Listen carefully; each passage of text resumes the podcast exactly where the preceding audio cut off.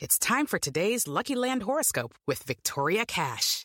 Life's gotten mundane, so shake up the daily routine and be adventurous with a trip to Lucky Land. You know what they say. Your chance to win starts with a spin.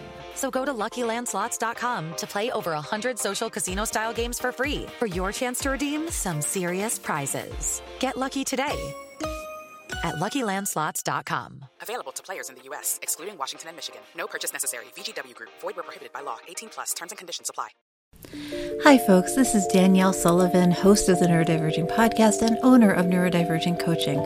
In less than two weeks, beginning on July 5th, we are starting our summer cohort of our very popular signature group coaching program, From Defeated to Inspired. This is a six week program designed for neurodivergent adults who are overwhelmed, who are struggling to figure out how to organize your lives, how to understand how to use your strengths and your gifts to make life better for yourselves.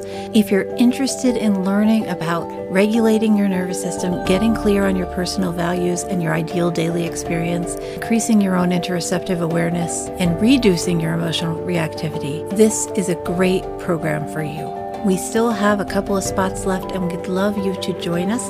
Please check out neurodiverging.com slash group hyphen coaching hyphen neurodivergent. Link in the description of this podcast to learn more and enroll today. We can't wait to work with you. Thanks.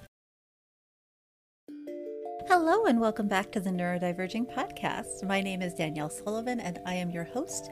If you did not listen to our last podcast, go ahead and stop this one and go listen to that one real quick, as this is a part two of two, where we are talking about the history of attention deficit hyperactivity disorder, also known as ADHD, from the 18th century onward.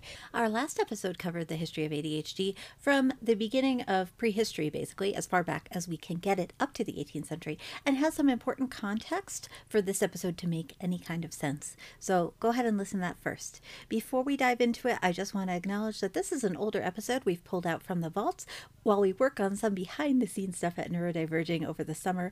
So I do think this one is greatly valuable. And I also think a lot of our newer listeners may have missed it, as I believe this was the 10th podcast I ever recorded. So I hope you'll enjoy it.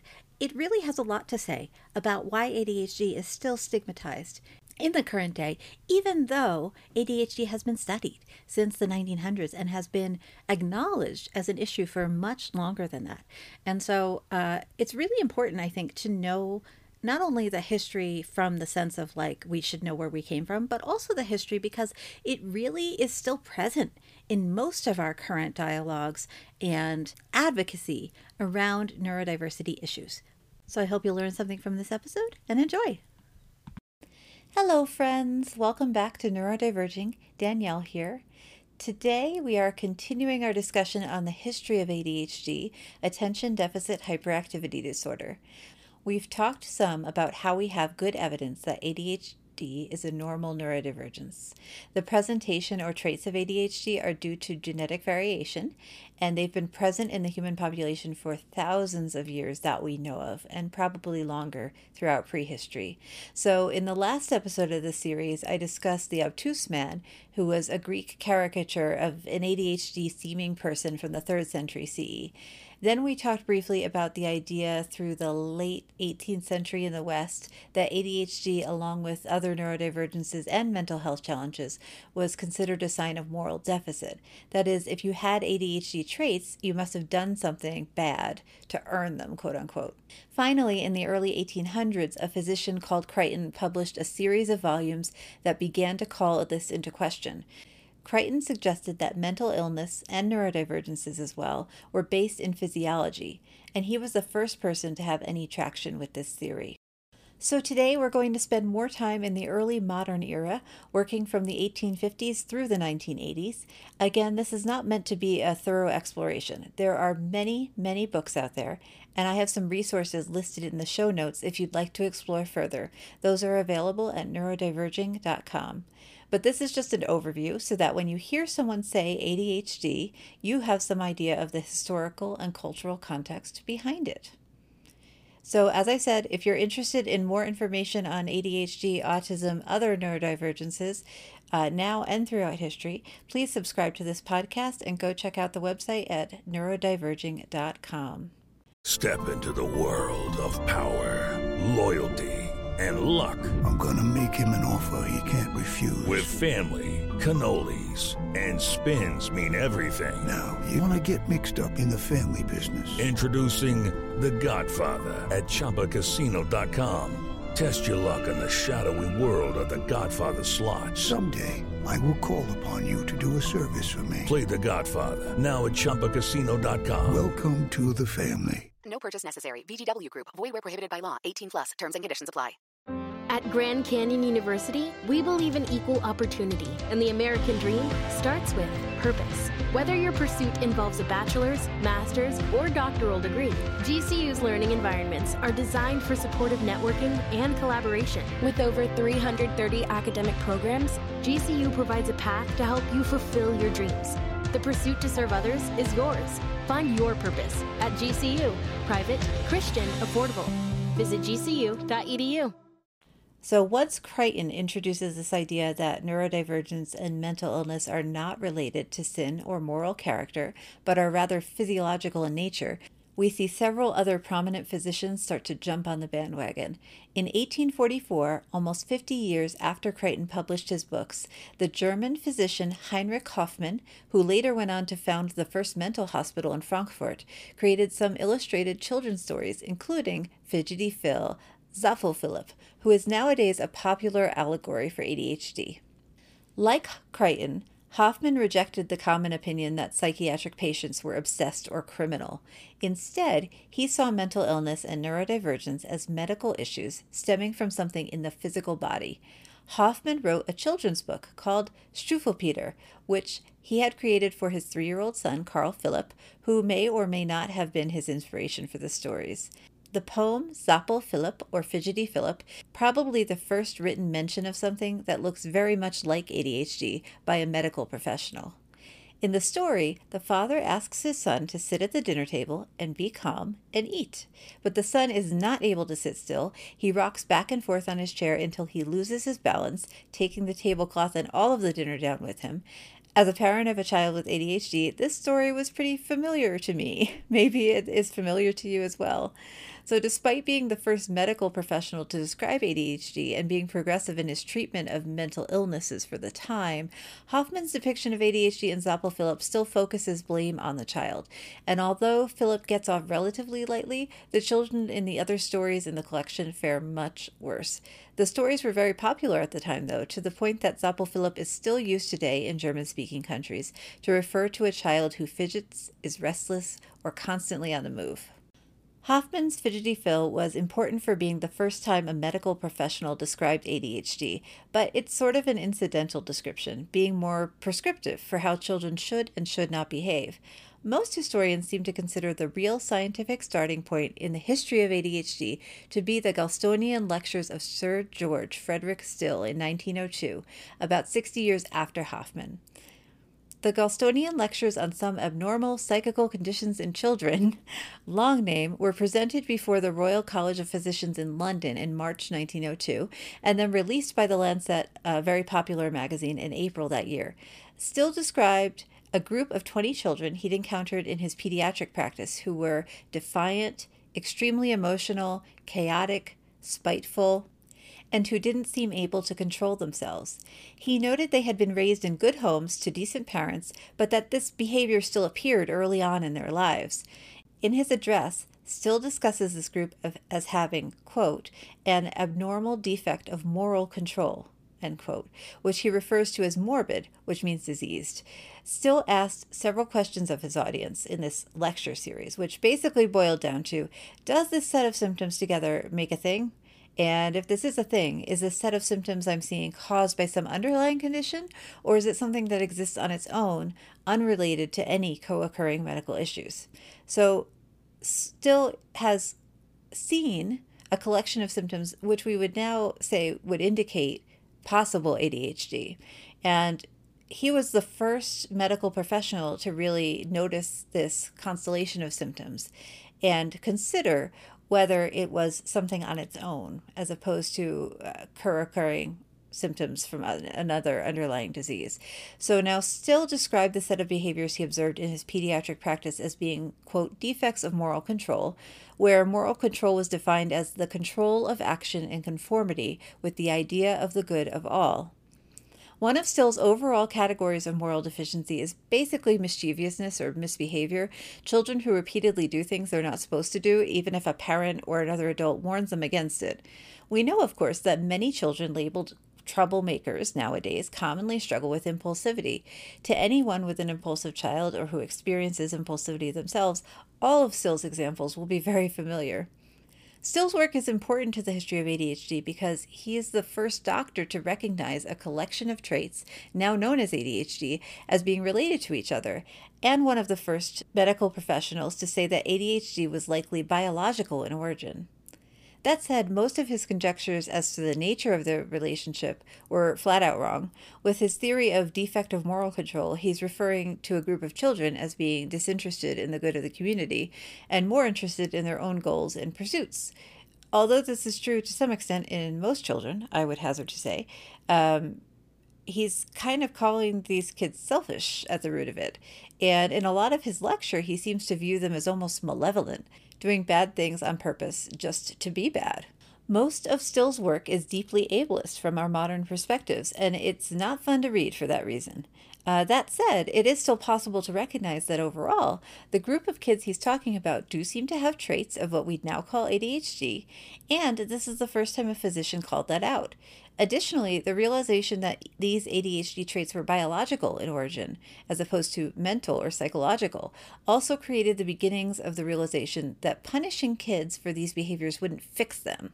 Recognizing that clinical treatment was needed was the beginning of creating a better, kinder type of child rearing. So Still's work really caught on, and after his 1902 lecture, there was a spurt of activity around figuring out the biological mechanisms of ADHD. For example, William James, the father of American psychology, read Still's work and was very intrigued.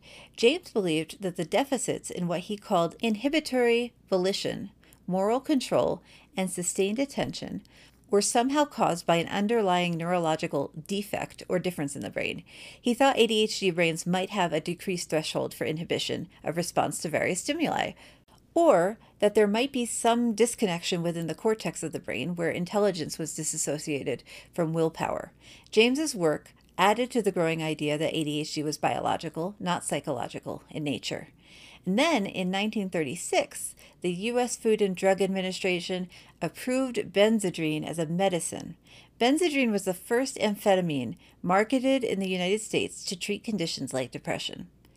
In 1937, Dr. Charles Bradley was trialing benzedrine for behaviorally disordered kids who had severe headaches when he accidentally learned that his patients' behavior and performance in school improved when he gave this drug to them.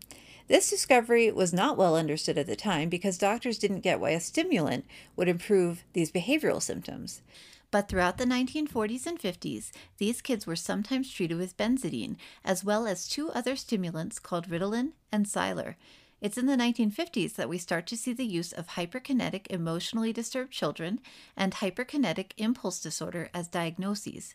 Which diagnosis was used seems to have depended largely on the doctor and the primary trait of concern. In the 1960s, minimally brain damaged became the popular way to refer to kids who had various combinations of impairment in perception, conceptualization, language, memory, and control of attention, impulse, or motor function. All of these diagnoses probably lumped together folks that we would distinguish between today, but scientists and doctors were starting to zoom in on ADHD and its specificities. All of these issues are still considered childhood problems, though. There's hardly any research done in this time period on what happens to children like this as adults. Many of them were probably institutionalized.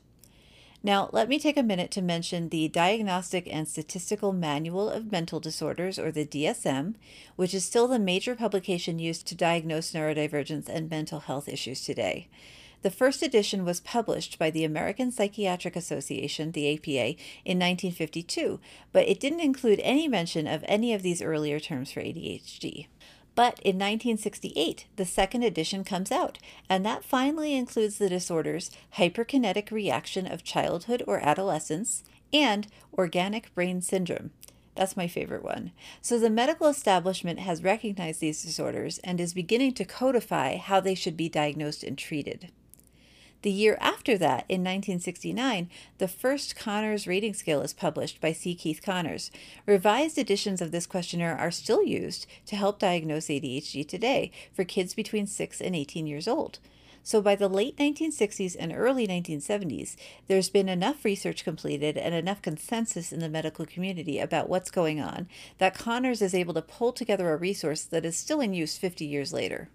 Now, in the 1970s, there begins to be a pretty significant backlash to ADHD, and especially treatment of ADHD with stimulant medications. This is due mostly to one newspaper article in the Washington Post, which drastically misrepresented the number of kids in the U.S. public school system being given stimulants, and also incorrectly implied that parents were being coerced into drugging their kids by the school systems. This article did so much damage and is still doing damage today as we continue to fight the effects of misinformation information published 50 years ago. This is important to the ADHD timeline, though, because this one article is where a lot of misperceptions about ADHD come from to this day, especially the idea that ADHD was created by the drug companies to sell stimulants. Fueled by the bad statistics in that article, a lot of anti ADHD books came out in the 1970s, and a lot of them pushed quote unquote facts that have now been disproven, like the idea that ADHD isn't a real thing, or that if it is, then it's just that food dyes cause hyperactivity, or sugar causes hyperactivity, or parents just aren't parenting hard enough, etc. These books are direct ancestors of modern day TV causes ADHD, video games cause ADHD, gluten causes ADHD hysteria, and they continue to cloud and mask the real biological causes of attention differences. I want to make a quick clarifying note here. You may personally find that food dyes or gluten or TV or whatever affects your ADHD. That's great. I'm not here to invalidate your experience, and I think that there probably are a small number of people who are able to control their ADHD by changing their diet or their electronic habits or whatever. We have research to support that as truth. But study after study has looked at this in groups, and the vast majority of ADHD folks are not affected over much by sugar or food dyes or gluten or electronics, etc. I believe that pretending that they are just shames folks who are struggling instead of offering real support. So if it works for you, awesome. That doesn't mean it's going to work for other folks. It is Ryan here, and I have a question for you. What do you do when you win? Like, are you a fist pumper? A woohooer, a hand clapper, a high fiver. I kind of like the high five, but if you want to hone in on those winning moves, check out Chumba Casino. At ChumbaCasino.com, choose from hundreds of social casino style games for your chance to redeem serious cash prizes. There are new game releases weekly, plus free daily bonuses. So don't wait. Start having the most fun ever at ChumbaCasino.com. No purchase necessary. VGW. Void were prohibited by law. See terms and conditions. 18 plus. Judy was boring. Hello. Then Judy discovered ChumbaCasino.com. It's my little escape. Now Judy's the life of the party. Oh, baby, Mama's bringing home the bacon. Whoa, take it easy, Judy. The Chumba life is for everybody. So go to ChumbaCasino.com and play over 100 casino style games. Join today and play for free for your chance to redeem some serious prizes. chumba ChumbaCasino.com. No purchase necessary. Void were prohibited by law. 18 plus terms and conditions apply. See website for details. Anyway, this anti ADHD backlash pushes the American Academy of Pediatrics to publish their first statement about ADHD in 1975 called Medication for Hyperkinetic Children. So I'm not going to read you this statement in full, but it's only about a page long, and I'll put a link in the show notes if you are interested in reading it. Um, it's pretty straightforward, but there are some things we can learn from it. First, the American Academy of Pediatrics is recommending medication only when necessary and not as a first step. Second, the AAP is straightforward about the fact that the mechanism by which the drugs work and how to tell which drug to try when is not well understood at this time, and so drugs need to be used carefully and with oversight and prescribed by an actual doctor who's done a full diagnosis of the child in question. And finally, the AAP recognizes that what looks like hyperkinetic child syndrome might also be an expression of basic personality, anxiety, subclinical seizure disorders, strictly in the eyes of the beholder, or true hyperkinesis, because the method of diagnosis is not yet particularly objective or trustworthy, so the doctor needs to be keeping an eye on the results of any drug trial. So finally, in 1980, we hear the words attention deficit disorder for the first time when the DSM 3 is published. The DSM includes the subtypes ADD with hyperactivity, ADD without hyperactivity, and ADD residual type. So, this is the evolution in the understanding of ADHD from the 1800s through the beginning of the 1980s when we finally get ADD in the diagnostic manual. We see the movement away from the model of ADHD being purely mental or psychological and into the idea of ADHD as being caused by biological mechanisms. With this comes the understanding of a need for clinical diagnosis and treatment protocols, as what ADHD really is clarifies. Contemporary Danielle here again. Now that I have just listened to this episode for like the third time in a short period of time as I'm editing, I'm also realizing that there is something of interest in the idea that ADHD or at least the traits that we associate currently with ADHD, were originally attributed to a sort of uh, theological cause, right? Like your goodness as a person, your morality, um, your ability to be a human, very much tied in with your self worth and your value to your community. And so it becomes socially defined in that way. Then we move into this medical model idea, right? Where you know, we have these professionals coming in of medical doctors, psychiatrists, psychologists, etc., coming in and defining ADHD from what we would now term the medical model, right? Which is this idea that ADHD is a disease. It's something abnormal, something that must be fixed. And obviously, here at Neurodiverging, especially as we've grown, we have become more and more clear to in our support and identification with what we would call the neurodiversity model or the neuroaffirming model, which just means that we believe that there are piles and piles of different neurotypes out there that are all maybe defined by certain attributes or traits or ideas. There are ways that we function differently as people, but that all people, regardless of that neurotype that they may have or be assigned by society, still have inherent worth and value. So we've almost swung back away from the medical model and back into a different new social model where people are now not defined by their purity or their eternal moral goodness, but rather from this idea of all brains are good brains. All brains have been created equal. All brains uh, have the same inherent worth to them, regardless of our ability or our contributions to the world or any of these other sort of moral framings. So I just think that's really interesting. I would love to hear any feedback on that. It's not a particularly well thought out thought, but just something that was coming to me as I was listening. Anyway, I hope that you've enjoyed this episode and I hope uh, you found it valuable. I just want to give again a shout out to our amazing patrons who make the podcast run. Thank you so, so much to Jackie, RW Painter, Mashbooq, Stev, Galactic Fae Creations, Emma, Theresa, Brianne, Angel, Megan, C, Shilo, Valerie, Winnie, Joseph, Margie, and all the other patrons at patreon.com slash neurodiverging. If you would like to join, we would love to meet you. Head on over and see us there. Thanks so much for listening, and please remember, we are all in this together.